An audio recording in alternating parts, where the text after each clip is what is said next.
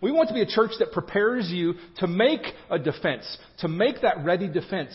Here's why, friends. Um, Jesus is in my heart does not fly as evidence outside of Christian circles. It's true. We believe that Jesus is in our hearts through the Spirit. We teach that. But go outside of Christian circles and they'll go, Jesus is in your heart. You truly are a strange weirdo, aren't you? Wearing t-shirts that say one cross plus three nails equals four given is not a defense of who God is and what he claims to the world outside of Christian circles. Don't get me wrong. Jesus is in our hearts. We believe and we teach that. But we have to do better. If we are going to, by ourselves, live with confidence that our faith is not some irrational mumbo-jumbo, and we have to do better. If we are going to reach an increasingly skeptical post-Christian world in which we currently live with the gospel. Make no mistake, friends, this is a post-Christian world we live in. So we want to help prepare you for that. And we're going to do that today uh, by answering this question, does God exist? We're going to answer this question, does God exist, with three classic arguments for theism. T H E I S M just means for God. Three classic arguments for theism. Now, before we begin, parenthetically, let me just say, please note we are not yet today, we will later, we're not yet arguing for the existence of a personal Christian God as revealed in the Bible. That comes later. That begins next week. Today we are making an extra biblical, meaning outside of the Bible, argument for just the generic, the general concept of a self-existent, supernaturally powerful, meaning outside of nature powerful, a, a self-existent and supernaturally powerful being that is beyond space and time and matter. Think about it. The Bible does not argue for God's existence. The Bible itself doesn't argue for God's existence, but assumes it from the first verse. In the beginning, God created the heavens and the earth. It assumes from the very beginning, God made the universe. And then it goes on to tell the story of how to have personal relationship with him through Jesus. So today we're going to do something we never do. We're going to go straight up science nerd argumentation. Three of you are like, yes, finally. ninety-seven percent of you are like, I told you this place. I don't know. So we're going straight up science nerd today. Now, I, if you track, if you if you focus, if you come along, it's worth it, friends, because the stuff we're going to talk about today is mind-blowing, amazing stuff that tells us about how incredibly huge God really is, beyond our, our, our greatest descriptions of him. So let's dive in. Three arguments for theism, starting with, number one, a cosmological argument, the beginning of the universe. Cosmological just means the cosmos, the universe. So we're going to make an argument that the, the universe had a beginning. So we do that by saying, A, three premises, everything that had a beginning had a cause. B, the universe had a beginning. And C, therefore, the universe had a cause. There are many ways to formulate the cosmological argument. This is one of the most simple ways, and it's simply that everything that had a beginning had a cause. The universe had a beginning, and then thirdly, therefore the universe had a cause. So we're looking at this in the simplest form, three premises. Let's start with one premise at a time. Number one, everything that had a beginning had a cause. This premise is actually known as the scientific law of causality. It's the law of cause and effect. Everything that had a beginning had a cause for that beginning. Our first premise is actually one of the most important and most fundamental principles that undergirds all scientific inquiry. Francis Bacon, widely considered the father of modern science, he said, true knowledge, knowledge of the truth, is knowledge by causes. Think about it. What scientists do is one hundred percent predicated on the search for causes. Without premise one, without the law of cause and effect, there is no such thing as science. Which means, if you think about it, that this first premise, our first premise today for the existence of a God, is one of the most laboratory-proven and self-evident assertions in all of reality. Everything that had a beginning had a cause. Nothing happens without a cause. We all know this to be true. Everybody knows this to be true. And when you are standing on the side of the road explaining to the police officer why you hit that other car that I swear spontaneously came out of nowhere, literally, the officer will look at you and laugh and go, uh-huh, right, like I've never heard that before. There's no way you're getting out of that ticket because that officer knows about the law of cause and effect. So, premise one is valid because science proves it. Every single time anyone makes a claim that came about because of scientific experimentation and inquiry. Premise one, true. Premise two says the universe had a beginning. This is a little more complicated, but track with me. This one is obviously the hardest premise um, to prove. Since the whole argument we talked about, the whole cosmological argument, it hinges on this part, whether or not this is true. So here are five lines of evidence straight from science that show that the universe had a beginning. The universe had a beginning that physicists and cosmologists call the Big Bang.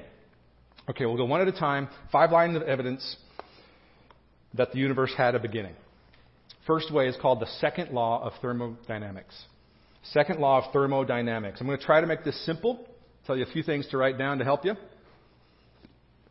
Thermodynamics is the study of matter and energy. Okay? Thermodynamics is the study of matter and energy. And you may want to write down these two laws because uh, we're going to do some logic in just a second. The first law of thermodynamics says that there's a finite amount of energy in the universe. There's a fixed amount of energy in the universe. Yes, those of you who are science nerds, there are other ways to say that, but you know that's true. So there is a fixed amount of energy in the universe. Think about this. There's either a fixed amount of energy or an infinite amount of energy. There are no in-betweens. It's one of those two options. And the first law of thermodynamics says it's a fixed amount of total energy in the universe. Second law of thermodynamics says the universe is running out of energy that it can use. It's running out of usable energy. This is called entropy, E N T R O P Y. Um, this is the idea that nature is continuing to break down into disorder because the universe is running out of usable energy. So from there, it's simple logic, and we'll explain this a little bit differently in just a second. Don't worry. If there is a finite amount of energy in the universe and not an infinite amount of energy in the universe, and that finite amount of energy is constantly being used up, then there had to be a beginning to the universe. Let me make this simpler. Think of your car as representing the entire universe. Cars run on gas. Just like the universe, for a car to run, it has to constantly consume that energy, that gas.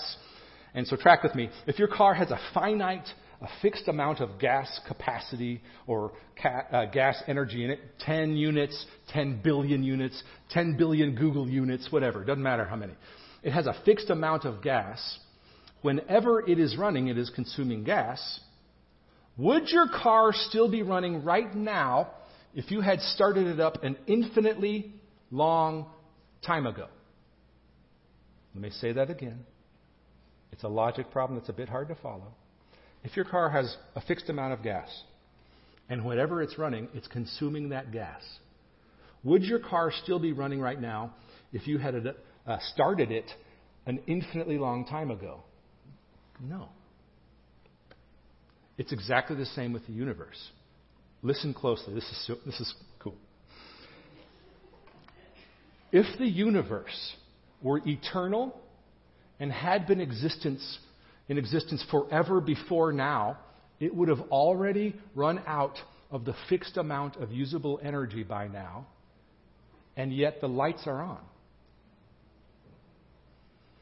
So the second law of thermodynamics points to what scientists continue to, to discover more and more as they study the universe, that it had a beginning.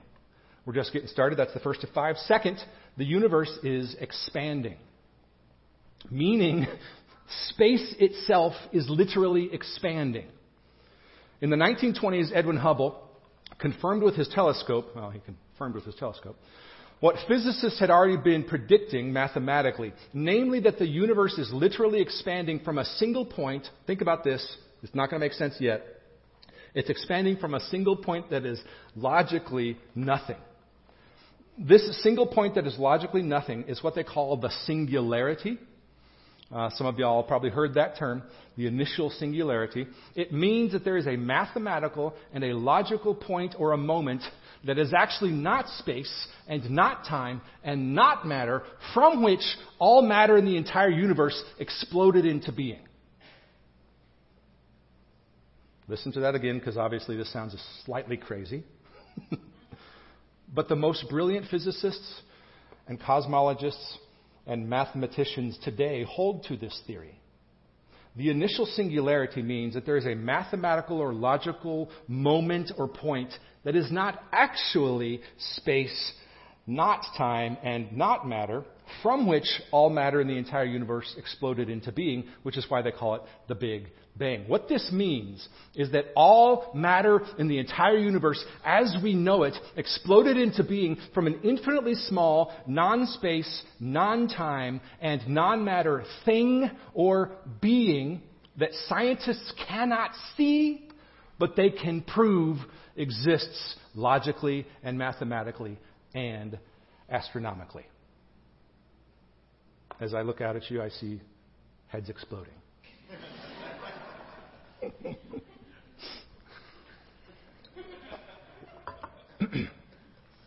So to make things simpler, think of it this way.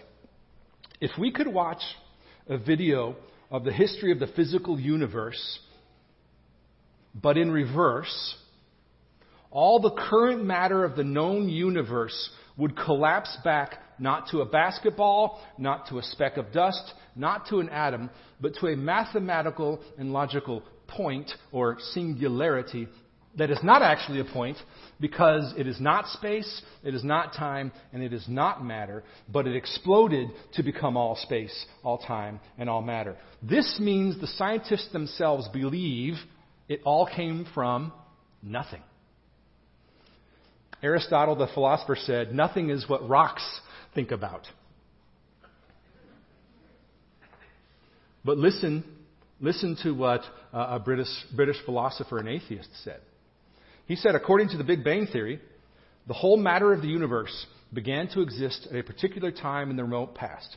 A proponent of such a theory, at least if he is an atheist, atheists don't believe in God, A proponent of such a theory, at least if he is an atheist, must believe that the matter of the universe came from nothing and by nothing. All right. Third way science proves the universe had a beginning. Five ways. This is the third. And the third is radiation from the Big Bang. Radiation from the Big Bang. In nineteen sixty-five, two scientists were taking measurements at Bell Labs in New Jersey, and they detected a strange radiation on their instruments, on their antenna, and it turned out to be what scientists had begun predicting because of the Big Bang, the afterglow of the heat from the Big Bang. Meaning they theorized, if the Big Bang's real, then we could measure the after effects even now, still, at, at small levels. This discovery, uh, parenthetically for the nerds, this is helpful, this discovery was an end of the theories that the universe was in an eternal, steady state when it comes to the density of matter. All the atheists and, acknowledge, uh, and, and, and agnostics uh, held to the steady state theory that uh, the density of matter never changed in the entire universe. But this, finding the radi- radiation from the Big Bang, ended that theory. So listen to what agnostic astronomer, meaning he wasn't sure about the whole question of God thing, Robert Jastrow, one of the most famous astronomers of all time. Listen to what he said about this discovery of radiation from the Big Bang. He said, no explanation other than the Big Bang has been found for the fireball radiation. The clincher, which has convinced almost the last doubting Thomas, is that the radiation discovered by Penzias and Wilson, those two from New Jersey, Bell Labs, has exactly the pattern of wavelengths expected for the light and heat produced in a great explosion. Supporters of the steady, steady state theory have tried desperately to find an alternative explanation, but they failed. At the present time, the Big Bang Theory has no competitors. Fourth way, science proves the universe had a beginning. It was also predicted by the Big Bang. And these are called galaxy seeds. Knowing what the scientists know about the expanding universe, the discovery of the radiation from the Big Bang, they began to predict that there should be slight variations in the temperature of that radiation. Okay? Here's what you need to know about it. The slight temperature variation meant that matter could begin to form to become what we now know as galaxies. They called the slight variations in temperature ripples, and those first clusters of matter they called galaxy seeds. So what they did is they spent two hundred billion dollars on the Cosmic Background Explorer, and NASA not only measured the ripples, this was in nineteen eighty-nine when they sent it, they not only measured the ripples, the variation in temperature, but they could take infrared pictures of those galaxy seeds, which are, are in effect pictures of the beginning of the universe. Now check this out. Think about this. The data they compiled on that satellite shows that the Big, the Big Bang explosion itself was fine-tuned exactly so that there was enough matter to cause galaxy formations as we have them, but not enough to cause the universe to collapse back on itself because of gravity. That's one of a number of what we'll talk about in just a second, anthropic constants. We're getting complicated here, but what this shows is that if there was any variation in what originally happened, not one of us would be here. Hmm. Sounds like a plan. The late Stephen Hawking, who was a world-famous astronomer and physicist, he called the discovery of these galaxy seeds perhaps the most important discovery in the twentieth century, if not all time. The leader of the Cosmic Background Explorer said, if you're religious, it's like looking at God when you look at the, the data they brought back. Fifth, fifth way science proves that the universe had a beginning is something we're just going to touch on, um, and you'll see when it comes up why. Um, Einstein's theory of general relativity. We're going to just touch on it because I am totally unable to break out high-level math. And probably two of us in our congregation would understand it well. So, here's what Einstein's theory proves mathematically. Think about this to five decimal places. Time, space, and matter have an absolute beginning and are not eternally existent as atheist physicists once hoped. Time, space, and matter have an absolute beginning, and they are not eternally existent as they once thought. So Einstein's theory is a mathematical reason why the universe had a beginning. So let's wrap up our first of our three arguments for theism, the beginning of the universe, the cosmological argument. If premise one is true, which is the law of causality that states that everything that had a beginning had a cause, and premise two is true, which says the universe had a beginning, it necessarily follows that premise three is true, that the universe had a cause. The universe had a beginner, capital B. Now, does this prove God's existence? Maybe not yet the personal God of the Bible, not yet the personal God as he reveals himself in Scripture, but it definitely gets us headed that direction. As we can already see, think about this, a self-existent being is the only kind of being that makes the crazy stuff we just talked about possible. A supernaturally being, a supernaturally powerful being, uh, meaning above and beyond nature, a supernaturally powerful being that is beyond space, outside of time, outside of matter. That is required by science and math and logic in order to bring the universe into being. Listen to Robert Jastrow again. This is a great quote. He says, astronomers now find they have painted themselves into a corner because they have proven by their own methods that the world began abruptly in an act of creation to which you can trace the seeds of every star, every planet, every living thing in this cosmos and on the earth. And they have found that all this happened as a product of forces they cannot hope to discover. that there are what I or anyone would call supernatural forces at work is now, I think, a scientifically proven fact. First argument, cosmological argument. Second, we have two more to go, and we're going to go way too fast through these. We only have time to scratch the surface, um, and we won't do them justice, but they're worth being aware of. Our second argument for theism today is that the universe is designed for human life. This is a, this is a big claim. The universe is designed for human life. It's a, it's a mixture, actually, of the teleological argument. Teleological just means something that's designed for a purpose. There's a goal in mind. Teleological argument and the anthropic principle. Anthropic just means um, making human life happen. So, in basic terms, um, there is an absolute mountain of growing evidence that shows that the universe is extremely finely tuned with a design and a purpose behind it to support human life here on Earth. Think of it this way. I'll go slowly. This is mind-boggling.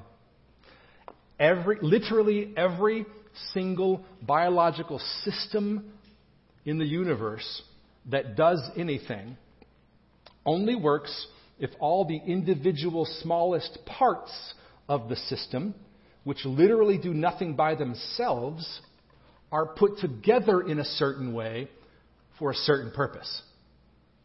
As if, hmm, designed for that purpose.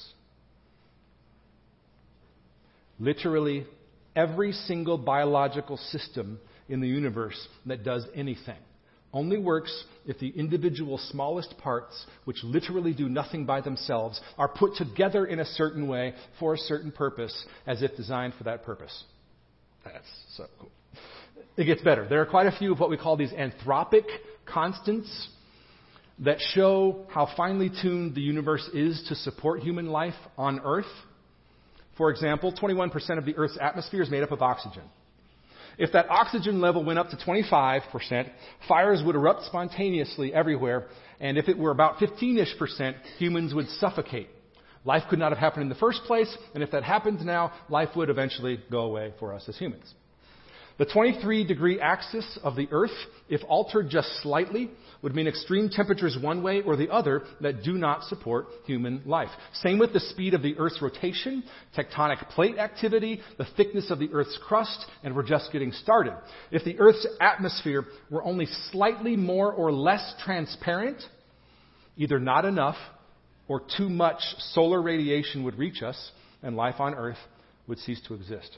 If the gravitational interaction between the moon and the Earth were just slightly different, we would experience extreme tidal effects and climactic instabilities that would render life on Earth impossible. If the carbon dioxide levels on Earth were slightly higher than now, we'd all burn up because of a massive greenhouse effect, and if they were just slightly lower, we would suffocate and plants could not photosynthesize. If the gravitational, think about this. This is this one's crazy. If the gravitational force of the Earth were zero point three seven zero one percent, I'll say that again. If the gravitational force of the Earth were zero point zero, meaning thirty-seven zeros, one percent different, our sun would not exist, and neither would we. Here's the crazy part. If you took just these nine or so that we mentioned, the mathematical chances of human life spontaneously happening anywhere, let alone Earth, go down to the point of functionally impossible. Hold on to that thought. But if you take all one hundred fifty or so anthropic constants that scientists have discovered so far, the chances of human life occurring spontaneously on its own anywhere in the universe are one in ten to the one hundred thirty-eighth power. That's the chances of all one hundred fifty plus anthropic constants that we currently have discovered uh, being able to spontaneously make human life happen anywhere on not just this planet, but in the entire universe. Now, think of that humongous number that none of us can conceive. Given that there are only ten to the twenty-second planets in the universe, and only ten to the seventieth power atoms in the entire universe, there is, in effect, zero chance that any planet in the universe has the conditions to support human life without an intelligent designer. We can say, with, within reason, that to believe that human life happened here on Earth by chance is actually to believe against the evidence of science and math and astronomy and logic. The great physicist who was an atheist, Stephen Hawking, commenting about these anthropic principles, he said this in his book, A Brief History of Time. He said, the remarkable fact is that these values, the values of these numbers, seem to have been very finely adjusted to make possible the development of life. Arno Penzias, who is one of the two discoverers of the radiation afterglow, he said it like this. He said, astronomy leads us to a unique event, a universe which was created out of nothing and yet delicately balanced to provide exactly the conditions required to support life. In the absence of an absurdly improbable accident, the observations of modern science seem to suggest an underlying, one might say, supernatural plan. First two of our three arguments. Our last argument is going to be absurdly short, which is sad because it's so good. The moral argument is perhaps the most well attested in our experience. Not only is it a logically sound argument, but it comes from human experience. So the third argument for theism is the moral argument. The moral argument, at its most basic, says that if God does not exist, there are many ways to say this, but we're going to say it this way. If God does not exist, then objective moral values and duties do not exist. That's the first premise. If God does not exist, then objective moral values and duties do not exist. Objective meaning outside of us as opposed to subjective. That's the first premise. Premise number two, but objective moral values and duties do exist. Meaning every human being who has ever lived has a very passionate, instinctive, internal sense of right and wrong. Regardless of culture, regardless of beliefs, regardless of what they say. So premise two is objective moral values and duties do exist. And then premise three is easy. God exists. Now, here are two important reasons why this argument holds true. There are others, but we're just going to talk about two of them here. First reason is this. Every moral claim that something is right or wrong, good or bad, or even better or worse than another, is a claim based on a higher standard or authority. Which means that every single time any human being in all of history has said anything like, hey, that's not fair, or that's an injustice, or even the opposite, that is amazing, that is beautiful. That is a statement that affirms that person's belief in the existence of an objective moral value that necessarily comes from an authority or a standard. The second reason this holds true is that every moral claim, every moral, I'm sorry, uh, all people everywhere, the second reason why is that all people everywhere have this instinctive sense of moral rightness and wrongness, period. Even if they actually believe or behave or talk about something different. All people everywhere have an instinctive sense of moral rightness and wrongness, period. Even if they actually state a different belief or behave otherwise. To make the point, track with me. Every one of us has this instinctive sense of moral rightness and wrongness. We believe that things are right, and yet every single one of us has actually behaved otherwise. The Bible word for that is sin. Romans three twenty-three, all have sinned and fall short of the glory of God. To make the point even further, if someone says they don't believe in objective moral values, then all you have to do is kick them in the shins and say, are you still sure you don't believe in objective moral values? Think about that. I'm kidding, of course. Please don't do that. The preacher said kick you in the shins if you believe in subjective moral values. That's not what I'm saying. The reaction reveals the instinctive internal sense of right and wrong, regardless of what they actually say, regardless of how they behave.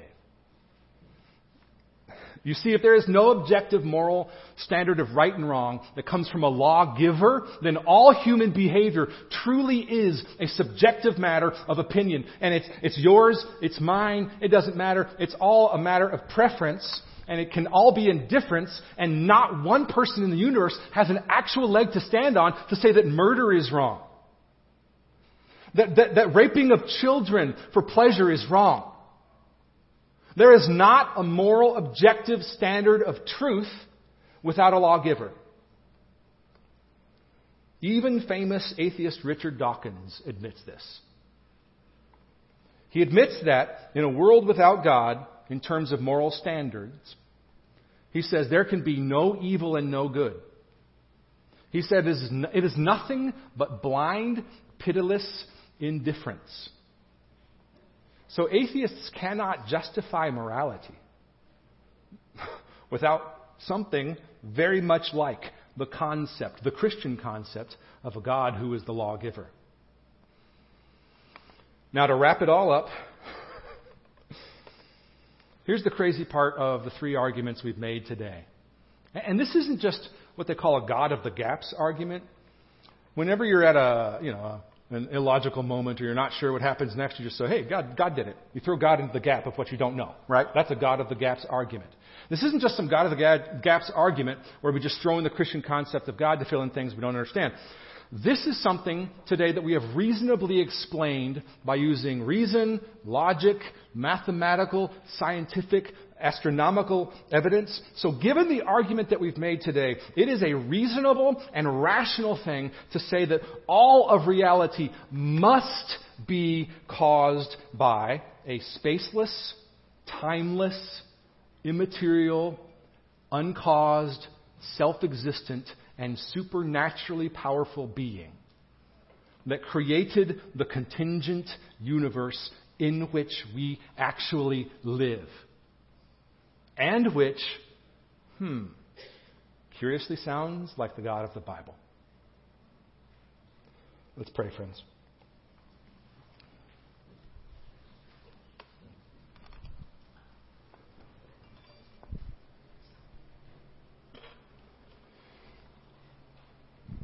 Father in heaven, we acknowledge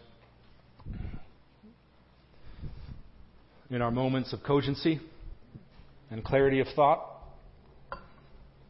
that who you are and what you've done. Only you can do, and only you can be.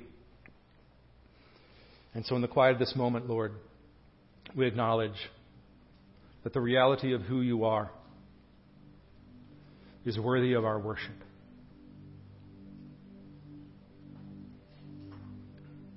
That who you are and what you've done is worthy of us stewarding all of the resources of our lives in ways that bring you glory and that point to your holiness and that magnify your name and that make clear the truth that in the person of Jesus, you came to reveal yourself to us in ways we couldn't possibly know unless you came to seek us out.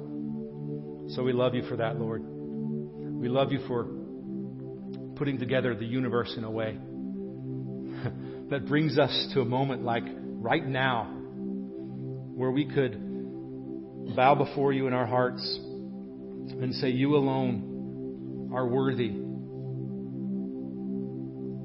of our whole lives. We love you, Lord. It's your Son, Jesus' name we pray. Amen.